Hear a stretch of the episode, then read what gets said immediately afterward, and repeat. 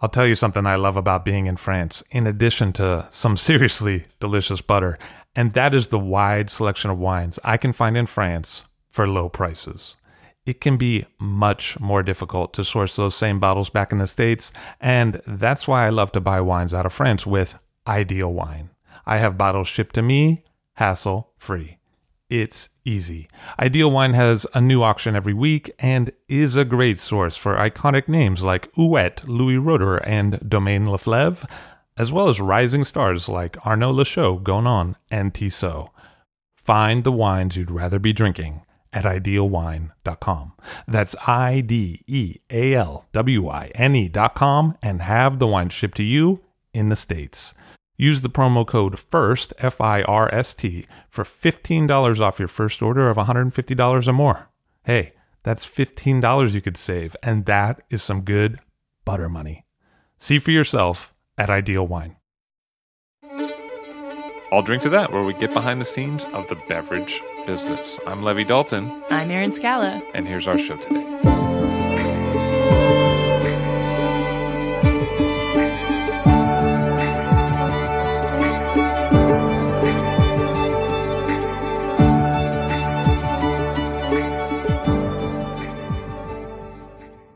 Heidi Schrock is here from Rust in Austria. Nice to see you. Hello, good to be here. Very nice to have you here.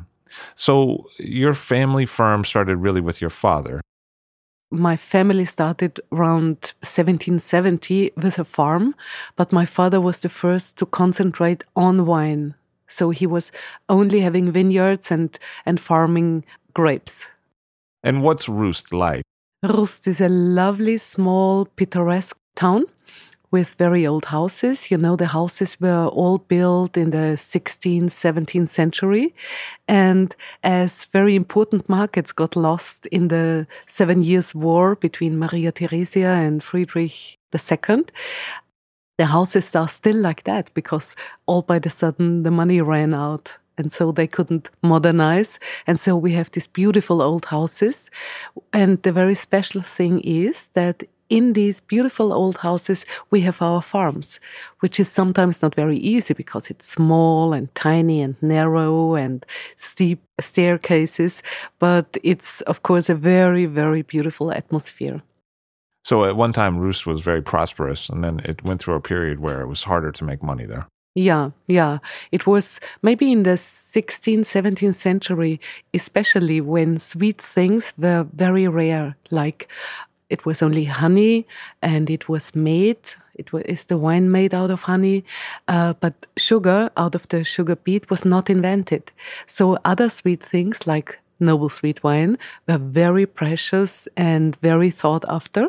And so this was maybe our really glorious time. Because Rust is known for Ruster Ausbruch historically and today, which is a sweet wine. Yes, by the lake, by the enormous water surface of Lake Neusiedl. We have, in almost every year, we have botrytis, and so we can make noble sweet wines. So there's a really long, shallow lake there, and it gives the humidity. Yes, it's only one and a half meter deep, so you can walk through if you're tall enough, like you, Levi. Uh, and this provides this this really humid climate, like yeah, Congo. like the Congo, yeah.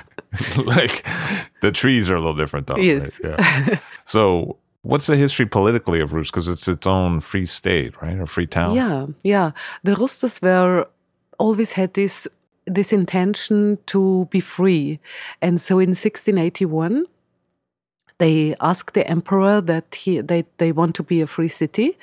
And uh, in 1681 the emperor needed money because the turks were moving forward and he had to fight against them. And of course he liked the wine. And so he asked for an enormous uh, sum of money and also an enormous sum of, of wine of noble sweet wine. And then they got this right of a free city then they had to build a wall around the town with four big gates. It was only 1,000 something inhabitants, and we are still not many more.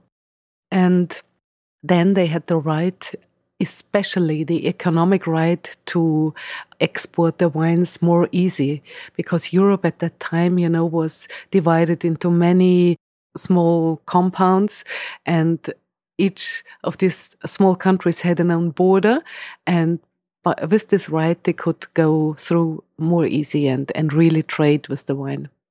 So Rust, in terms of its wines, was able to reach markets that most people in Europe were not able to reach because a lot of the markets were local markets or kind of statewide markets, but you couldn't sell outside of that. But because Rust had this kind of unique political situation, it ended up being very prosperous because they could trade with more partners. Yes, and the noble sweet wine. It was only Tokai in Hungary, and we also were Hungary, of course, and the Ruster Ausbruch, which were these noble sweet wines, and uh, it was very expensive. So all these dukes and kings they ordered wine from Rust, and of course this was the entrance into many markets. Because Rust is physically close to Hungary as well. Yeah, um, now six kilometers, and Rust was part of the Kingdom of Hungary until World War One. After World War One, the Burgenland became the part of Austria. Oh, that's interesting. I didn't know that that it had shifted like that. So it's kind of like Alsace in that way. Yeah, and therefore we share a lot of things with Hungary. Not only some varieties, great varieties like Furmint and Blaufränkisch, Kékfrankos in Hungary, uh, but we also share our kitchen, the food we eat, the cakes we bake, this is all Hungarian influenced. That makes sense because I think a lot of times when people think of Austria, they think of the Wachau or the Kamptal, but where you are is like a whole other thing. Whole other thing.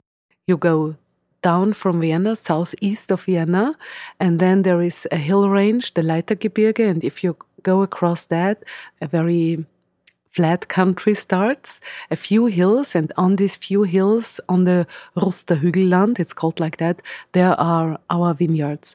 But going eastwards, it's really flat country.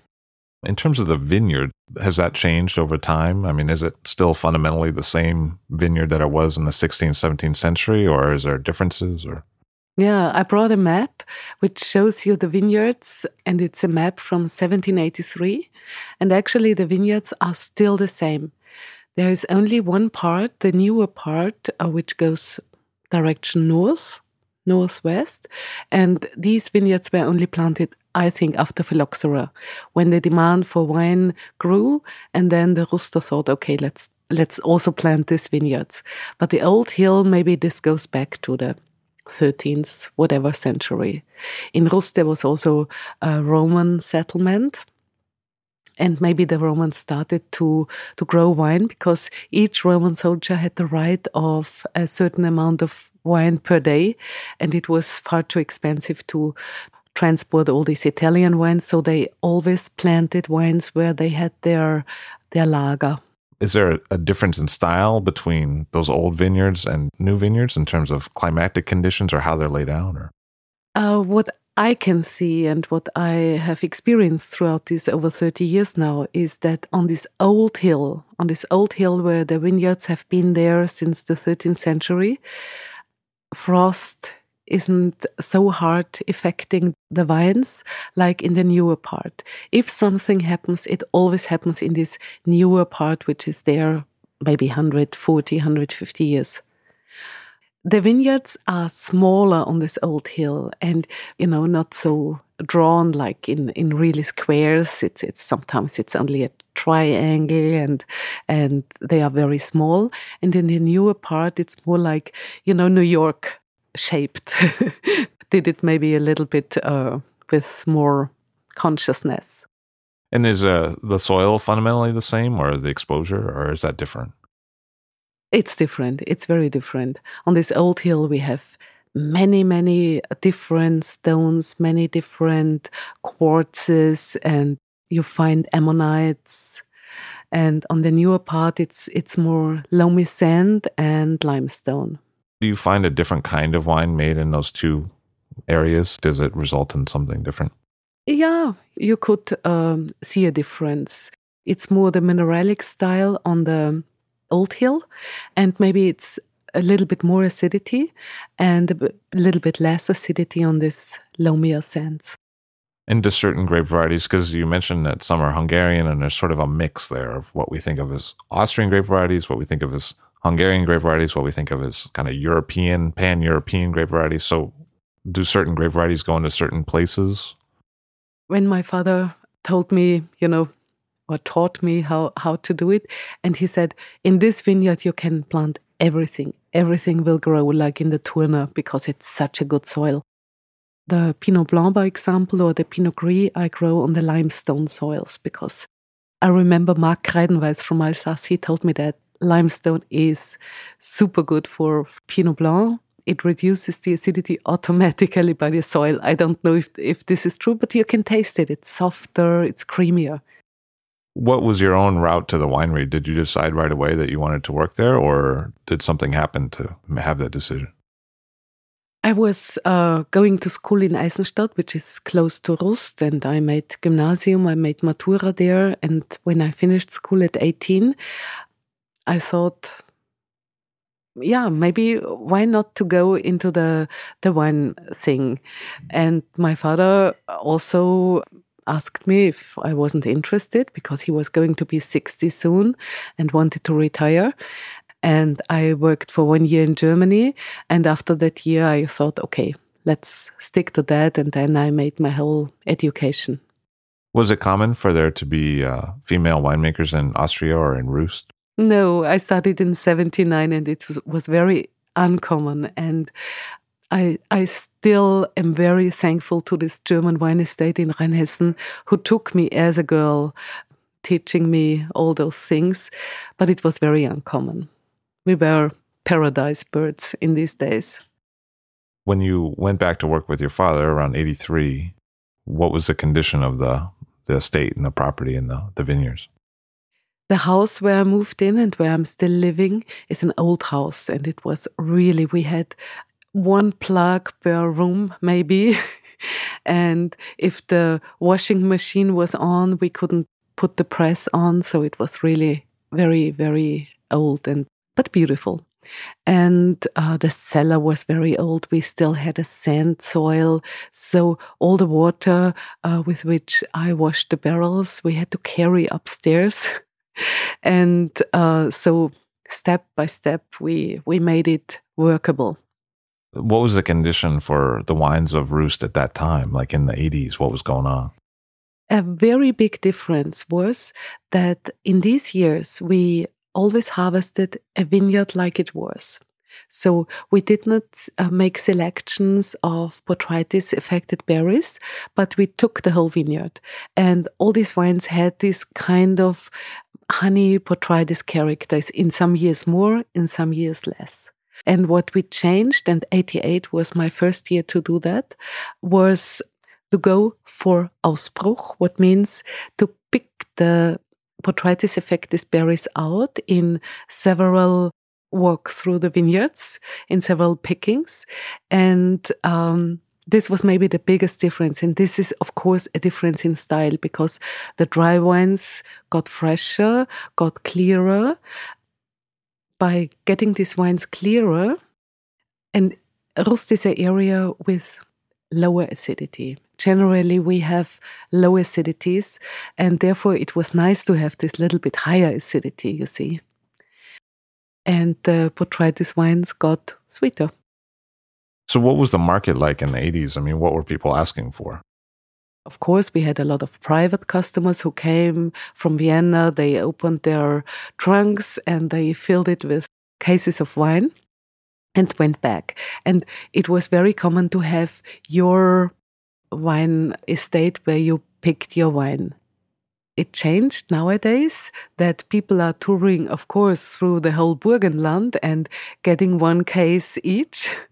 and filling the trunk, but from various uh, spots because it's interesting to taste wines from everywhere. But in these days, it was like that that you went to your wine estate and fill your trunk with with these wines.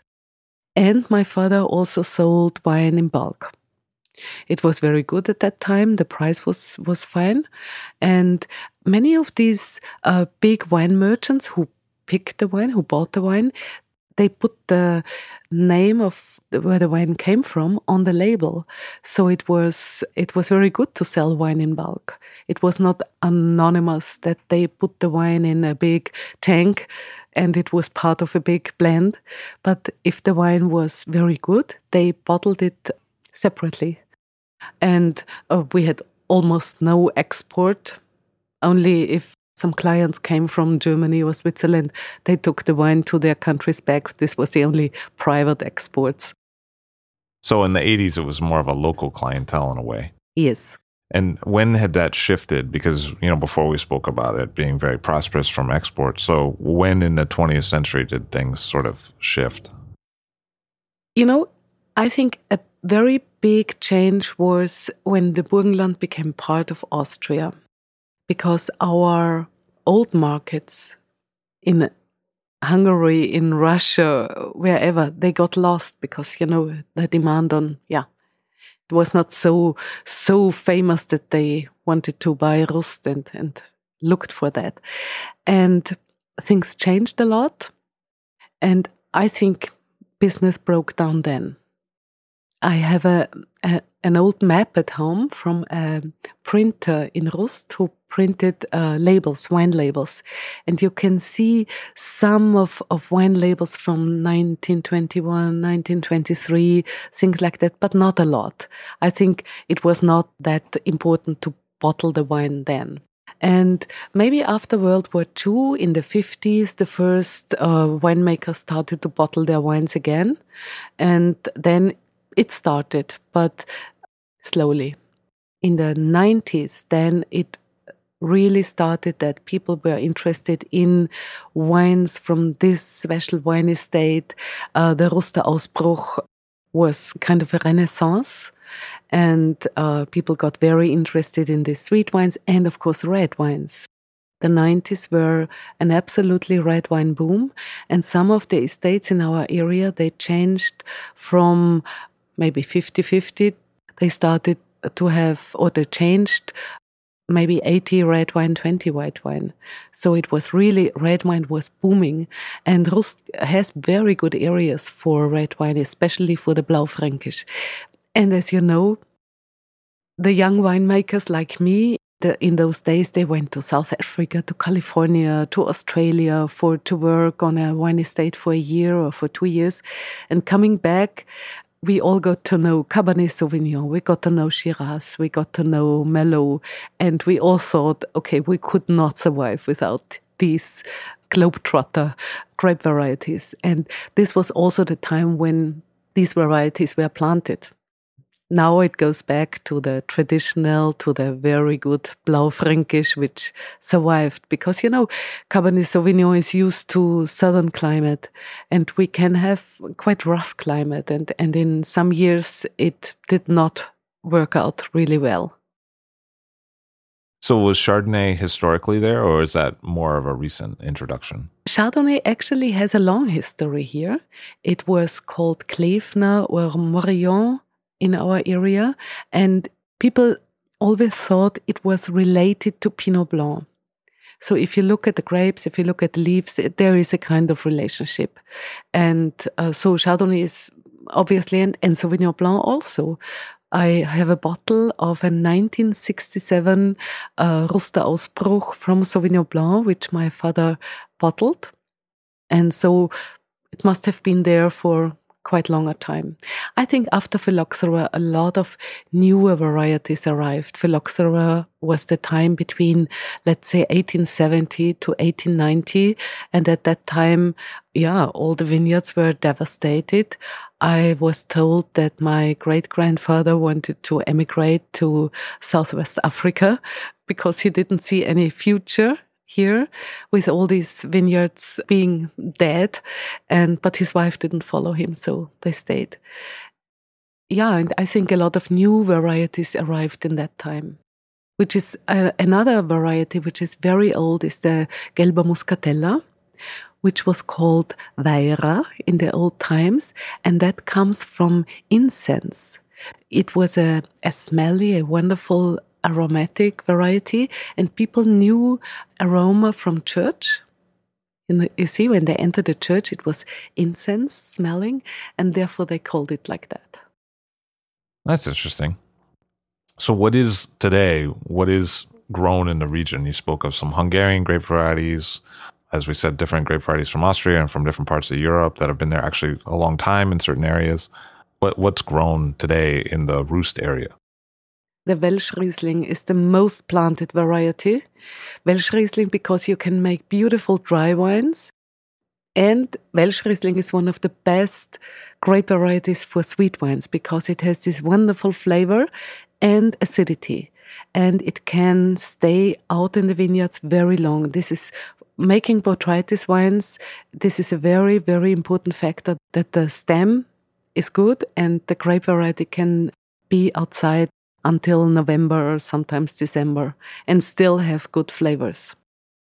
Welschriesling, then the, the Pinot varieties like Pinot Blanc, Pinot Gris, also a little bit of Pinot Noir, Furmint, uh, Gelber Muskateller, and still, of course, Müller-Thurgau. Müller-Thurgau still a relict from the 50s. You know, Müller-Thurgau was, my father told me that they all planted it because it was early ripening. It had a lot of sugar and uh, people in Rust always wanted to make kind of sweet wines. And Müller-Thurgau was an easy grape to do that. And there are still some vineyards from that times. And with red wines, it's mainly Blaufränkisch and Zweigelt. You know, it's a young variety. It was crossed in 1922. And uh, St. Laurent is getting more and more because it's kind of this very soft, leathery, typical Austrian wine. So it's really quite a mix. Yes. And it's really quite a mix amongst a fairly small amount of producers, only about 20 producers today, right? Maybe more, but 20 producers maybe are those who bottle the wines 20, 25 wine estates. But there are many more who, who produce grapes and deliver it to some bigger producers. Oh, I see. So there's still a negociant model where people sell grapes yeah. in the region. Yeah.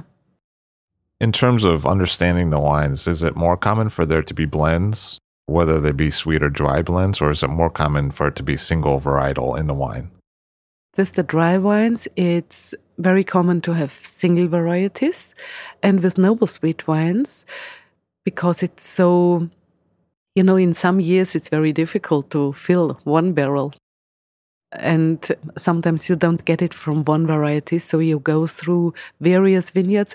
And I think this is a very nice thing to combine that and you have the flavor of Welschriesling and the aroma of maybe a little bit Muscat or Sauvignon Blanc and the body of Pinot Blanc.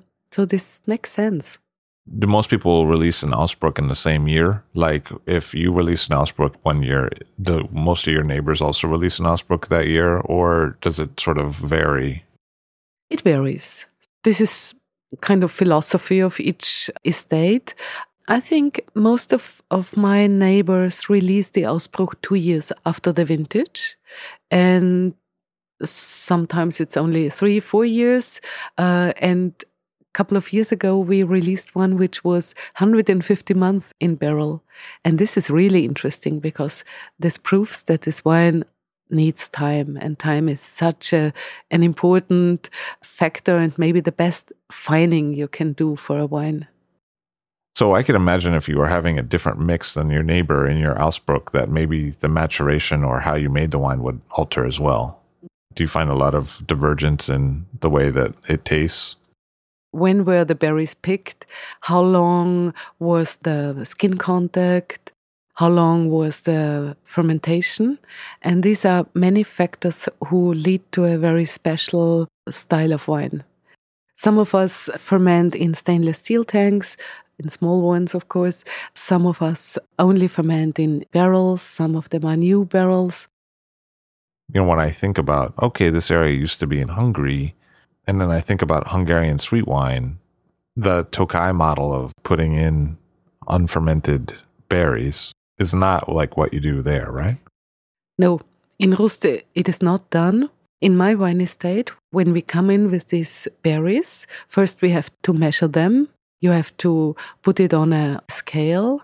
They measure the kilograms and then he measures the sugar. And then we stamp on them and we leave the berries for a couple of hours that the juice from the berries soaks out all these aromas, flavors, and so on. And then we press them in a very small press. And uh, this is very good because a very clear must, and really each single drop comes out of these berries. This is very important because the berries are so dry and very few liquid is only inside, so we have to get everything out and then it's in the barrels and ferments maybe half a year. Sometimes it ferments a year.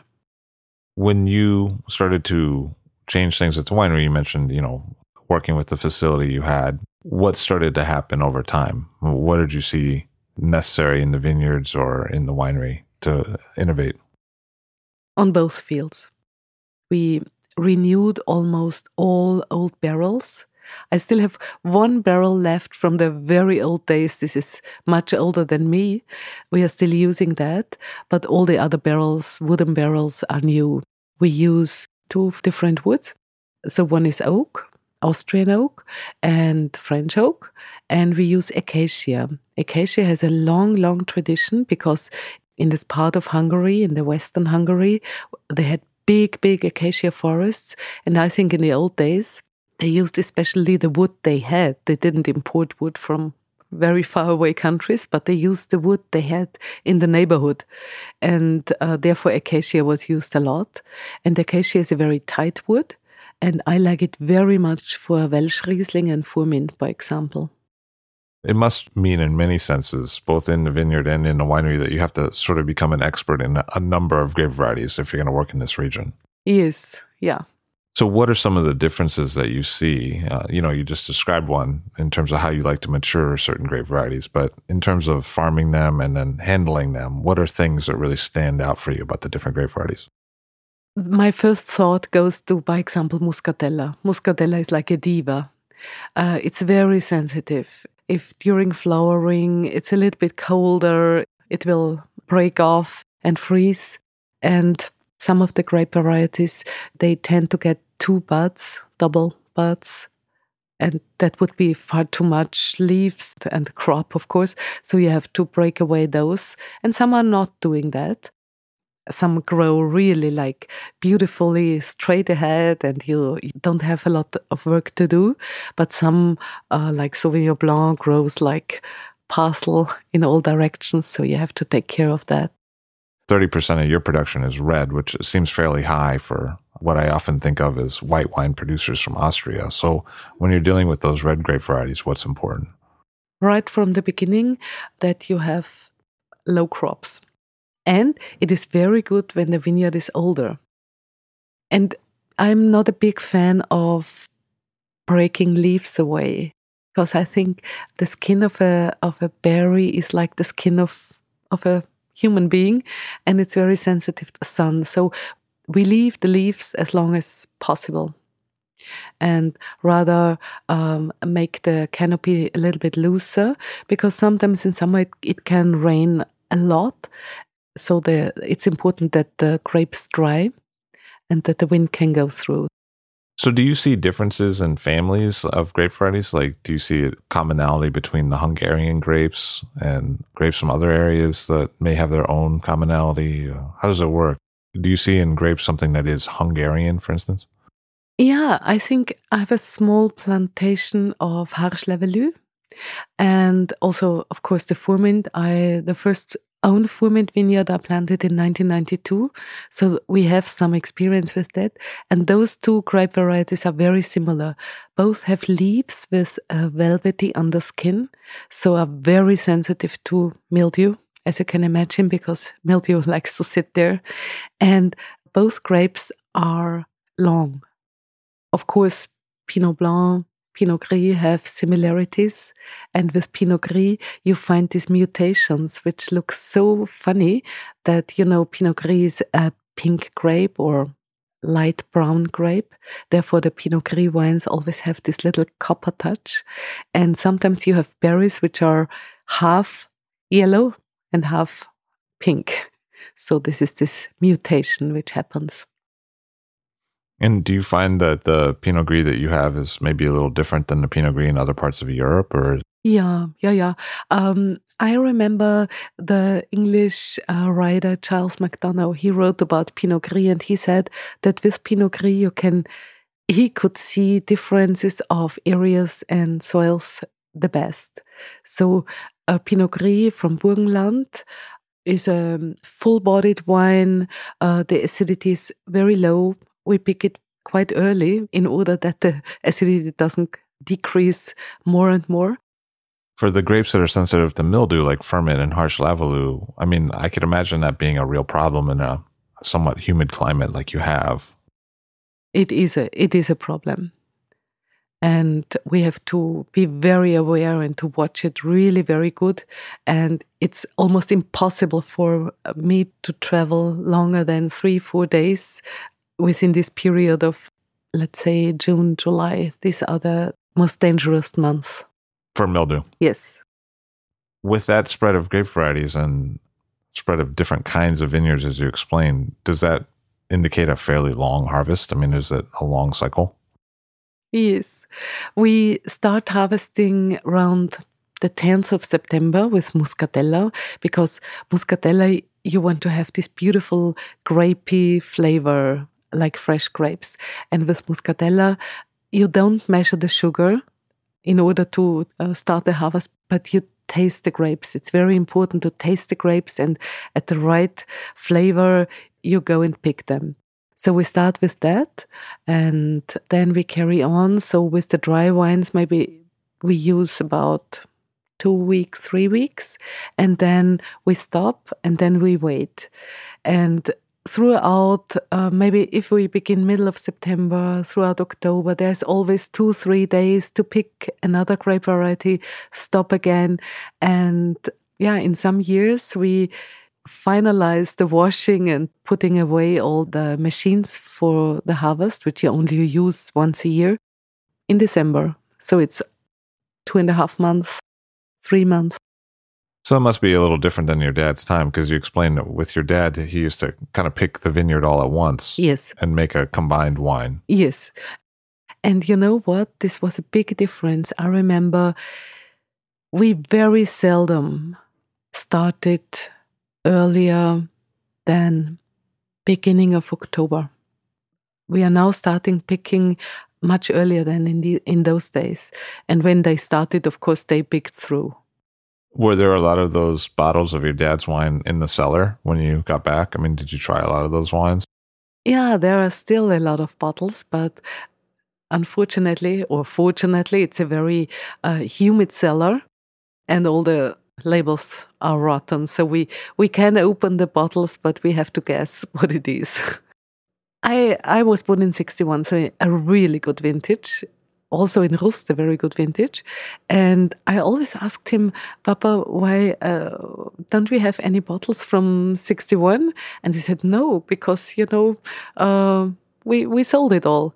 And he started to collect a few bottles maybe in 69 69 was a very good vintage in Rust and then in the 70s like 73 76 what do you taste when you go back to? I've never done anything like that. So I've tasted wines from like the 90s and maybe the 80s from Rust, uh, you know, once or twice here or there, but I've never gone that far back. So it sounds like, you know, how the wines are made today is, is broadly different. So when you taste those old wines, what do you see that is maybe different than today in, in terms of the taste? Of course, there's also a difference of the vintages. Like I recently spoke about the 1973, and this must have been a very good vintage. And if you open a bottle of 73, by example, Welschriesling Ausbruch, it's still bright yellow. It has beautiful acidity. And on the other hand, like an 81, which was also a very good year, um, this is already having brownish influences in color, and this is more riper than the 73. So it, it differs. Uh, what you always find is this typical honey, caramel, quince botrytis character. This goes through all these wines. And you know, also it depended on how much sulfur was used by each single vintner. In a way, the challenge historically was to retain some freshness. Yes. That's what a good vintage would be. Uh, if it had interest and complexity, but it was still fresh after time. And so, what is a good vintage now? Like now that the winemaking and harvesting is a little different than it used to be, what characterizes a good year? Like warmer or cooler or I think a good vintage in Rust was always um, a vintage with a lot of noble sweet wine. So it was never big vintage was a good vintage. You see, uh, it was had all always something to do with quality, and nowadays maybe if I think of 2004, this was a great vintage because it was it were beautiful white wines. We had marvelous red wines in this year with a beautiful color. And at the end, very late, I remember it was end of November, we had wonderful noble sweet wines. So I think it is a combination, and this would really be a good vintage. 89, by example, was similar. So you get back in 83 and help your father, and then he retires in by 88. And now your son has started at the winery this year. Uh, with, you know, you have two sons, and one started with you at the winery in 2016. So your career is starting to parallel your father's in terms of the handoff. So looking back over that period of time that you've been making the wines there, how have you evolved as a winemaker? When I started, by example, the vineyards, okay, they were they were there. They were necessary, of course. They still are, but maybe I I'm looking at the different vineyards, at the different soils now in a different way to make wines out of the different vineyards. Maybe we blend it afterwards, but we look how do they turn out from this special soil and how do they get, how do they become. So planning it from the soil level. Planning it, which yeah. originally you weren't doing. Yeah. You were paying maybe more attention to the winemaking part. Yeah, yeah, and and you know I didn't pay so much attendance to the vineyard because you know they were there. This planning of of making sweet wines. What do I mean by that? That you know, if you make very good red wines, you have this this idea of okay, we have to have leaf management. You, we cut away a lot of grapes. We only leave maybe four grapes per vine or something like that. And with sweet wines, we didn't uh, we didn't do that at, at the beginning. And maybe this is also something we I started to do to plan noble sweet wines, how to pick them, how to where and which vineyard sites. Of course, we have to put nets around it. This is something we only started in 2006, so it's not it's not long. Before that, we could just leave the vineyards out nothing happened. There were some birds, but they were not really dangerous. But now there are millions. And whenever I plant a new vineyard and I'm deciding to maybe plant a new variety, all the varieties I check up how good they get botrytis and, and how do they fit on this special soil. So I don't know if it was um, just when I was there uh, in terms of time of the year, but it seemed to me like the evening light uh, had a special quality in Rust in terms of the luminosity and how long the evening light held. So, do you find that how you plant in terms of the facing of the rows is somewhat important in terms of capturing the light in Rust? Our rows, uh, all in all the vineyards, they they go from east to west and face southeast. And I didn't have to change anything it's given like that. So because the, the vineyards are sometimes really long, sometimes they are 800 meters long, really. And if you work there in summer, you think they never end. There's also an old saying good vineyards from where you can look at the lake. Makes sense because they, they are all southeastern orientated. And of course, they get the morning sun. And what is also good about the lake, it stores the heat from the day and gives it up during night. And very often it happened maybe in May. You know, during May we have late frosts and we already have about eight centimeters shoots on the vines. Very often the lake, because it was already very warm, protected us from this late frost. It has, in many senses, it's very good. I mean, really, without the lake, there'd be no Ruster Ausbruch, right? Um, there is an old vineyard map from maybe 1860 around, uh, and on this map, it's not a vineyard map, uh, it's just a map from the lake, and there is no lake. And for about 10 years, it happened from 1866 to 1876 that the lake was dried out. And one of my ancestors wrote in his diary, you could walk across it without making your boot dirty. And after some years, they started to, you know, to lease the land to other people and they planted potatoes. And we know from another book that within these 10 years, there were no noble sweet wines. That's fascinating, actually. Yeah. And it happened that the water came back via one winter, so rain, snow, and from the underneath fountains. Oh, so it's a spring as well. Springs, yes, warm springs. And I wonder with that limestone and sand, I wonder if that sandy part used to be covered with water. Maybe. They told us that there was a big river in the very old days, floating down from Vienna uh, direction Plattensee, Balaton in Hungary, and the river dried out. On these banks of a river, and everybody knows what a bank of a river is like, there are our vineyards. Therefore, you can find all these gravels and stones and schist, and yeah. It's really amazing how wine is so tied to the flow of water in this area. Yes. Rust and Illmitz, of course, the both the two sweet wine cities on the lake, they are very highly regarded as sweet wine towns. So, what do you see as the difference between Rust and Illmitz? I mean, they are physically close; they share the same lake, but yes. on different parts of it. So, if you were to look at the wines on on either side, what what's the difference? Of course, Illmitz is on the east coast, Rust is on the west coast. And maybe the biggest difference is the soil. The sandy soils in Illmitz, uh, they are, let's say it like that, closer to the sun. So early ripening. They are maybe a couple of days uh, ahead of us. And botrytis is on both sides. I mean, if botrytis is there, it's it's on both sides.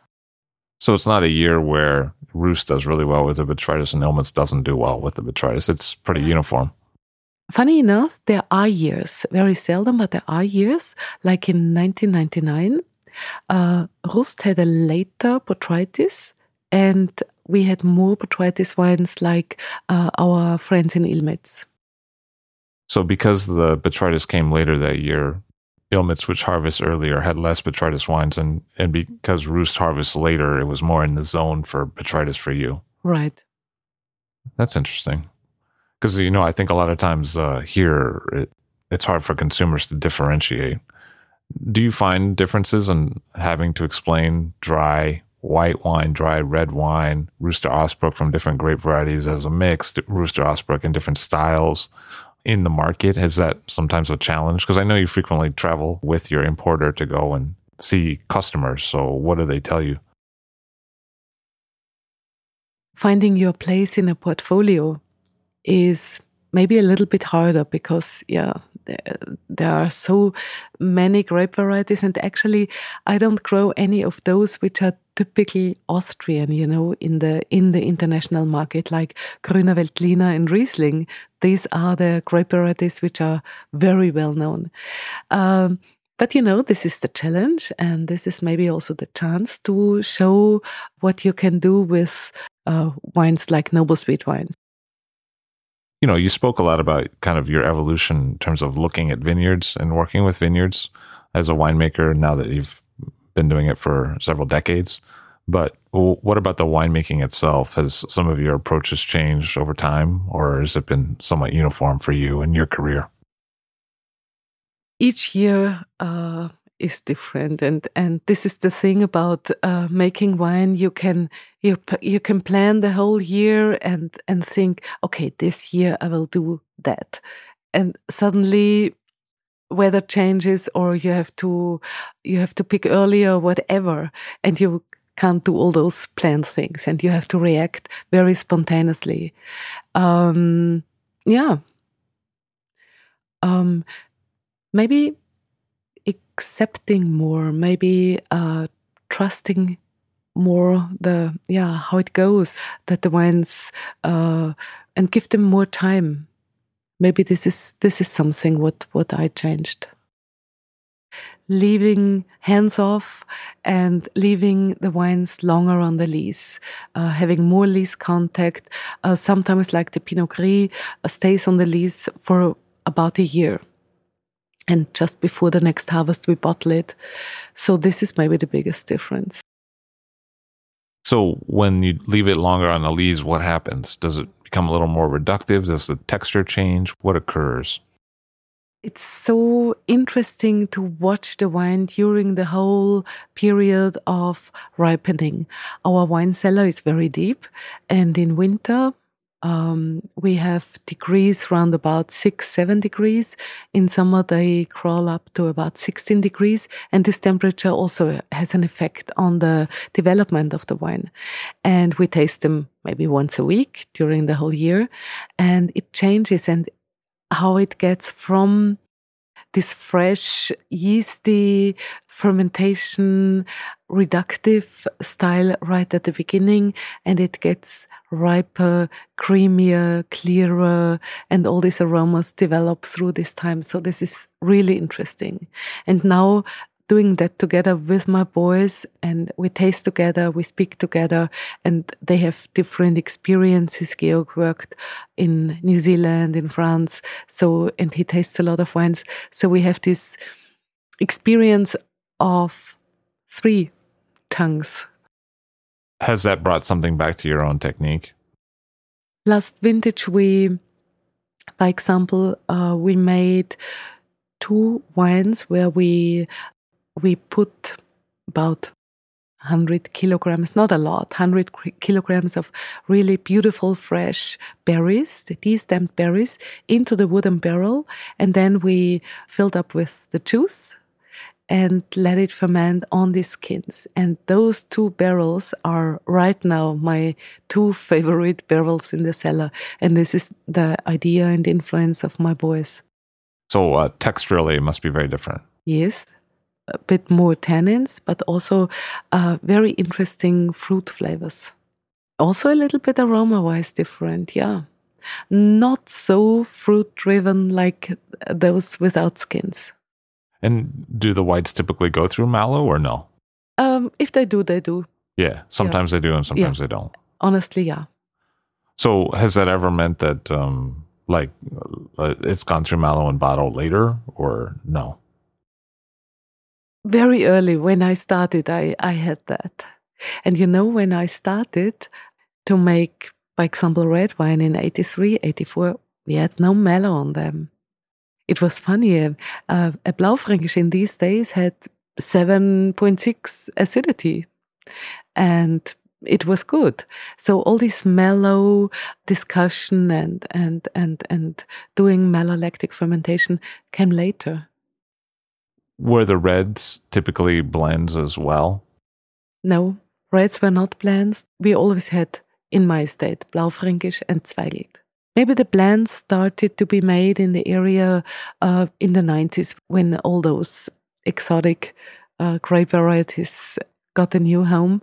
Then people started to blend maybe Cabernet with Blaufränkisch and a little Zweigelt or whatever. Are either of those red grape varieties sensitive to rot or to botrytis? Okay, in some years when there is a lot of botrytis, red grapes can also get botrytis. And I remember in 1984 was one of my first years. In this year, um, we also had botrytis on the Zweigelt and we had Zweigelt Beerenauslese really interesting wine in it has kind of brick color and had a certain sweetness of about 80 grams. We still have a couple of bottles, but normally we try to avoid botrytis on red grapes. And how have you found your dry wines to age? Like in terms of the different white varietals that you make and then also the different reds, you know, what's the window for drinking them? Are they best on release? Are they best after five years? And what should I be thinking about? It depends. By example, Pinot Gris, um, very good is 2009 Pinot Gris at the moment. So if anybody has one in his cellar, it's really good right now. I think it depends mostly on the vintage. Like 2002 wines are very nice now, 2003, so they can age. And I experienced that with the dry wines, when the acidity is not too high, what means between, let's say, around about six, they age the best. How often does that happen? Most of the years. Okay. Yeah. All right. Yeah. So, what are years that, because uh, it's not a vintage chart that I'm super familiar with. So, what are years that have been good for dry wines in in Rust? Um, in the last years, it was 2015, 2013, 12.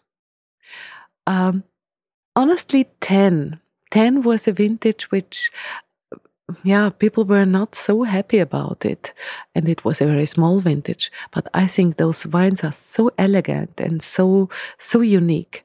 And they can also age very, very well. 2009 was good. 2006 so with the dry wines, 2002 was super good. 2004. The sweet wines are um, the other years, or is it? Uh... You know, we have sweet wine years with botrytis, and sometimes there are years in between where we have these dried grapes, maybe a little bit of botrytis, but most of the berries are dried, like 2013, 2011, red wine years actually. And those sweet wines, mostly we don't have a lot, maybe one, two barrels. But these wines are really good. They are almost like Jurançon sweet wines, so very fruit driven and without any botrytis aroma. Your dad made wine and then uh, you made wine, and now your two boys are going to make wine. You had a long time there with your dad. He was around for quite a bit of your career uh, before he passed away. So now that you are somewhat in a similar situation with your own kids, working with them, what is important that really stands out for you to share with them when you talk about the wines and the winemaking? That's a very interesting question. The question they mostly ask, and, and it reminds me always when they were very small, of course, you know, this why question. Why? Why are you doing that like that. And, you know, uh, being long years in a winery, you sometimes have no explanation anymore because it's so, it has become so normal. So I have to rethink many things. And, and by rethinking and discussing, we are changing it already. So, uh, these are more the processes. We are not, we are not discussing really profound things right now, but many, many things of processes uh, and questioning about them and, and maybe changing them immediately. Yeah. So, has there been a fair amount of generational handoff in Rust? You know, during the period of time that you've been making wine, have you seen other wineries move from generation to generation? A lot, yeah. And it's especially in Rust, we have this very happy situation that we have a strong group of uh, vintners, wine estates, uh, with older, experienced people and also the young people. So it's a really good mixture. And when we come together, there are big discussions and sometimes really, yeah, uh, it's a little testy sometimes. Yeah. A little strength of characters yes, come out. Strong characters, uh, but always always productive. What do you see as the challenges and the path forward for wines from Rust in the future? Like, what do you think the next evolution of of Rust wines is going to be or needs to be? Maybe making different vineyards, single vineyards from this variety because we nowadays we have them on three different vineyards. So maybe in the next few years we will make single vineyards, uh, single vineyard wines, uh, sweet wine of course, and Blaufränkisch, and Welschriesling. I like that variety very much, and I I think from this variety we can do much more because Welschriesling has been famous during the last 20 years as a crisp, light white wine which is drunk in summer, maybe the uh, in the best case, the first summer after the vintage. But I think if you leave the Welschriesling longer, and I remember when my parents spoke about this, this golden drop on on the Welschriesling grapes, you have to wait for that. And if you, that meant longer, longer outside, maybe until October, pick it later, and then make a really interesting, deep, full bodied Welschriesling. I see. So it's really a textural change. Absolutely. That yeah. has the potential to do something yeah. else. Yeah, not a mass wine, not a uh, easy drinking. Uh, that also has has its place, but uh, I think it can do much more. Do you see a difference between how you handle your uh, vine rows versus your neighbors, like in terms of height or training? Do you do something in, in particular that maybe your neighbors don't do? With the Furmint, we, we always, because we are all still learning, uh, you see, the Furmint almost died out in our area because it was so sensitive to mildew. Uh, and uh, we only started maybe in the 90s to get these 10 hectares, which are now grown in Rust. So we are still learning. I mean, 20 years is, yeah, not a lot. And this year we will prune them on small uh, spurs only, and we will have a look what it makes on grape variety.